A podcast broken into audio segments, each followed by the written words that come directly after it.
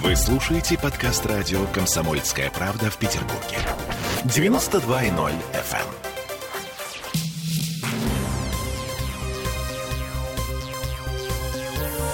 Темы дня. Итак, штормовое предупреждение объявлено в Ленобласти. А наших соседей МЧС предупреждает о грозах, ливнях и граде. И это все сегодня на юге-востоке региона, а в Петербург идет похолодание. Всем привет, э, я Олеся Крупанин. Я Дмитрий Делинский, мы слушаем, внимательно слушаем главного синоптика Петербурга Александра Колесова.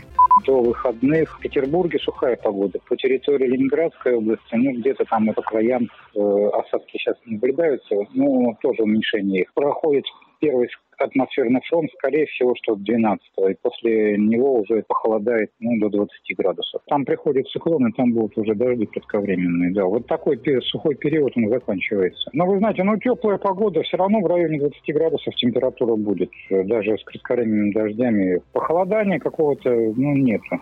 Это что получается? Со следующей недели у нас? Ну, получается, что да, после дня После праздника 12 не, июня. День России называется Прости, этот праздник. Да, Абсолютно не патриотичная Олеся Крупанина. Извините. А, да, ну, в общем, условное похолодание такое. Вместо 26 нынешних, да, плюс 20. Ну, я напомню, что в Ленобласти сегодня грозы ливнеград. МЧС предупреждает о высокой вероятности всевозможных техногенных аварий.